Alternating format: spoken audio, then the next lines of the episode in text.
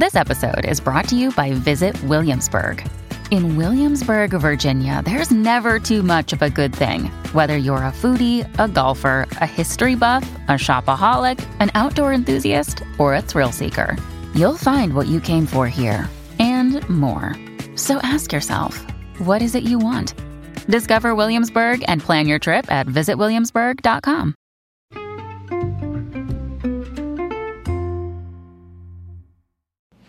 Hi, everybody, and welcome to the Dr. Psych Mom Show. Today, I'm going to talk about how working from home can actually bring some couples' attachment issues into, um, you know, in, into a, a worse place and why. And before we get to that, please do subscribe. Most recent subscriber episode was about how if you never act happy, your partner's not going to try to make you happy, and uh, why this happens. And there's about 100 and I don't know, close to 110 other subscriber episodes now. So anyway, um, working from home, telecommuting is is really ideal for many people with kids, and it eliminates your commute. I personally only telework now, and it's it's never like never easier for people to get into session. It eliminates no shows. You don't have to drive, park, walk in, wait, the, whole thing. It's like super easy, obviously, for me and for a lot of people. So, my husband has a, a office job also. So, obviously, people who are have you know, uh, jobs where they work with their hands doing something can't do this. But for any of us who predominantly have a livelihood based on being on the computer, it's super easy. So, um, anyway, a lot of people, when telecommuting started, they had really different expectations for what that would look like. So, if you are, for example, a woman who wants more closeness and your husband was always out of the house 50 hours a week working, well, there was like only so much he could do to be close. But um, when he's working from home, then you might have had like tremendously different expectations for what your life would look like. So, instead of going to lunch with colleagues, which you would know he does all the time, for example, then he would eat with you, you would think. Um, or or if he always spent time commuting, he doesn't have that time commuting, then he would go with you to drop off the kids, or, you know, you guys would get coffee or something like that. So basically, what this does, the telecommuting, is it, it, the physical person of your partner is around more, but the mental part of your partner may not be. So they may be the same person. So this particularly exacerbates avoidant, preoccupied relationships or pursuer distancer relationships, which I talk about a lot. You can go back to my original attachment style podcast for the different types of attachment. So the preoccupied partner is the pursuer, and the avoidant partner is the distancer. So the avoidant partner does not really want to hang out more. That's the thing. So, with telecommuting, what a lot of people realized was that their avoidant partner had more time, but they still weren't spending it with them. And so then this led to a lot of fights because, from their mind, for the preoccupied attachment partner's mind, now you have X amount more hours. For example, two hours that you were commuting and one hour that you were getting lunch or something. And now you can uh, work it, you know, you, you can just log right on at eight uh, or nine. And but before that, you're not driving, so then we should be together. And the avoidant partner doesn't think like that because they don't want to spend more time together. They're already overwhelmed. So during COVID or when a lot of jobs became telecommute, there were a lot of um, conflicts around how much time can we spend together now with the preoccupied partner thinking wow now we get so much more time together and the avoidant partner thinking no i don't want that. That feels very uncomfortable and smothering which is the central drama of the preoccupied and avoidant couple. So it's really important that you and your partner are on the same page about what working from home looks like. And of course, therapy can help you guys with these conversations if you can't figure it out, or even just understanding that this is a common issue for couples can be helpful in that it's a lot of people are like embarrassed kind of. They don't even want to think about it too clearly that for some reason they did they don't get to spend any more time with their partner even though they're like literally both at home all day. It seems like so embarrassing and shameful that they can't can't. So, for example, there's many um, preoccupied attachment men too, not as many as women, but I talk about preoccupied attachment husbands in my podcast. There's also, of course, men with higher libidos than their wives, which is very common. And um, I did want to clear something up about that. That's about a third of the couples I see, by the way, have a woman who has a higher libido than their spouse. But um, some people were like, well, that can't be how it is in the natural world, though. Yeah, like, of course not. I'm a sex therapist, so I'm going to see more people in that situation than usual. So, from what I saw, and there's not really very many statistics on this because it's so subjective what a higher libido is in any in, in general. But from anything that I saw, just from looking the internet, basically seems like everybody agrees that in 80% of couples with a libido mismatch, the man wants it more, and in 20%, the woman wants it more. That probably concords with, uh, you know, how it really is in the world more than what I say. What I say is about what I see. What I see, about a third of the couples that come in to my office you know, for sex therapy, uh, for couples counseling, that's women who want it more than the husband. But in reality, that's higher than it is in the universe. Of course, men have higher levels of testosterone. I mean, this is just how it is. So I think that that's probably right, you know, that 20% of women want it more than their husbands. That's still a lot of women, though you know so like this is nothing to dismiss. But that's just an aside because somebody you know a couple people have brought that up that they don't think those statistics are uh, representative of the population at large. It's not. I mean i also see way more depressed people than exist in the population at large because i'm a therapist. But Anyway, so the point is so all these guys or some women with higher libidos than their spouse, when I get them in counseling, I'm like, well, you guys like both work from home. Why don't you have sex like during the day ever? And uh, sometimes these people are in situations where the wife is a stay at home mom with school age kids and she still doesn't want to have sex, even though it would literally, she would be able to, you know, of course. I mean, she's at home she may be going out to do this or that, but I mean, they could obviously schedule an hour of sex in there, but she doesn't want to. Like, it's very uncomfortable him being at home. She would rather him be out of the house. And that's the point.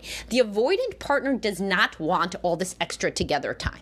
And so, um, and, and if they are the one who's being pursued for sex and they don't like sex, then they don't want that time to be for sex. They, they were much happier with both of them, or at least in a stay at home mom situation, the husband working outside the house. That was good. The less time, the better. You know, like, of course, they want to spend some time together, but they don't want all these great expanses of time together. In it, it, there's also kind of just personality level differences in how close you want to be and love languages. So, people that have a physical touch love language or a quality time love language, these couples are getting so much time together if there's telecommuting, you know, and being on the same page with that for couples who have those same love languages, that that's great. Like, this is like paradise to have everything be telecommuting. You get to spend time together during the day, you get to hug or kiss, you may get to have sex based on the schedule that you have have. You get to drop the kids off together and you get to do whatever, you know, like if you have an errand to do this day or that day. I mean, I know for like myself and my husband, it's a it's great, you know, and we have similar love languages and prioritize time together so so it's really it's really an ideal situation that both of us telecommute because we get more time together. And days if he has to go into the office or if he has a conference or something like that because i don't ever really have to go anywhere literally. I'm just in my basement seeing clients or writing or what have you. Um, but it, that's worse like much much worse. And it's hard for people who have a quality time or a physical touch love language to be apart from the spouse and that feels stressful you know so, but whereas if I were a different sort of person with a different love language, then you know, or if I was an avoidant attachment style person, then that would be great. Like I would have, you know, I would love the days if he has to go to a conference in in DC or what have you. You know, like that would be awesome, and I would be encouraging him, you know, to like to like do that instead of like being like really like kind of annoying about it. That's just a shout out for my husband who does listen to these. Um, but anyway, so it, if you are not on the same page with how you feel about working from home, then you guys should probably talk about it, you know, because it's better. So, so like if you are the more avoidant person, it's easier on the your partner if you say something like, honestly, I know this is a me thing, but it is overwhelming for me, honestly, to be around anybody all of the time, you know? And so for me, it would probably be better if, for example, we had we didn't work like on the same floor of the house or in the same room, which some people tell me about. I obviously can't do that because of the nature of my work. But if two people are working in the same room every day and one of them is avoided, they must want to rip their hair out by the end, you know, of, of every day. So Esther Perel talks about, like in Mating in Captivity, she talks about how you need some space uh, in order to cultivate this sexual mystery and desire. And that is never more true than for avoidant people, you know, who um, really hate having somebody up their ass all the time. And that's how they feel about it. So, if even if you work from home, those are the people who uh, really do want to schedule.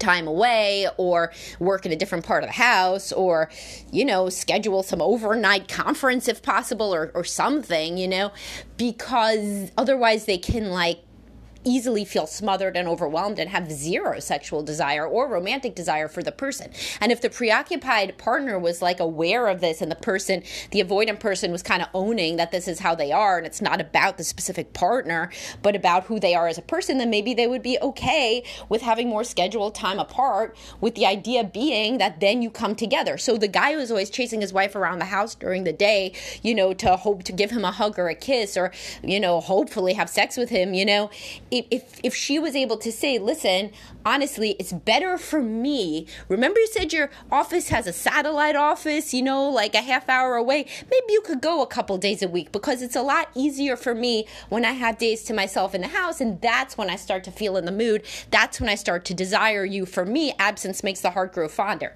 Because if he's a guy who's wired to just think more is better for touch and closeness and time, then he really doesn't understand this and he doesn't understand how much that space might be important for her. And a good book to read again is Mating in Captivity by Esther Perel about this.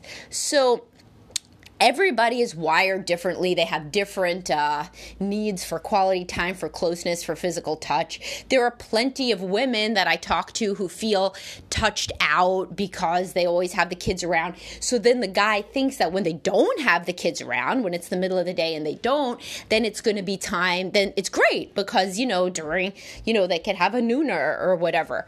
But if that woman needs that entire day alone to recharge, then him being around the house is just going to make things worse. Their sex life's actually going to be worse than it was before. And of course, also, there's compromise and there's empathy. So if if you can schedule a day during the week when you have sex, then great. I mean that that's wonderful. It doesn't mean like you have to let the avoidant partner set the frame completely. There should be a discussion. So yeah, maybe a couple days you could get out of the house more, and then one day a week could be like the day that you do have sex on the lunch break. But especially as I discussed repeatedly, many women cannot have sex at night. They're just so tired, and their testosterone tanks at night. You need testosterone. I've discussed this as both a man and a woman for sex drive. And the lowest levels are at 6 p.m. because the highest levels are at 6 a.m. But a lot of women like the afternoon best because that's when they're most relaxed. So, yes, it, it is a possibility that you could do that. But then also, he could get out of the house to go to the gym on his lunch break another few days so that you have time by yourself, which is a big thing that a lot of more avoidant people need.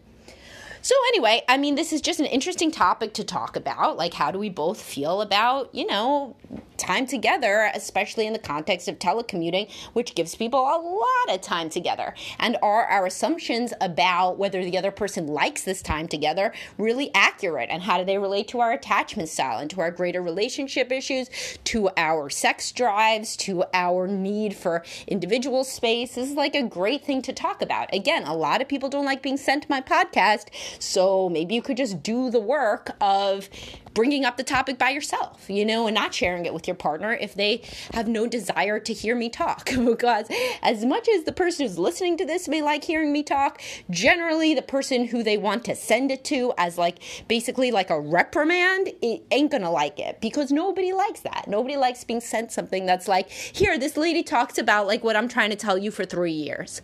Who the who would want that right? Like who wants to get that basically uh, internet scolding via email? Nobody does So why don't you just take the topics that I'm talking about and bring them up? Hey, what do you really think about uh, the fact that we both work from home?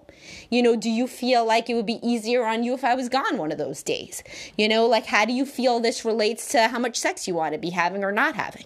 Those are conversations that you can come up with yourself if you are in uh, the bunch of people who say to me, Oh my God, I send my stuff to your spouse, but they don't want to hear it. All right, so they don't want to hear it. So, I mean, well, you know, what, what are you going to do? Keep bombarding them with it? That's not smart.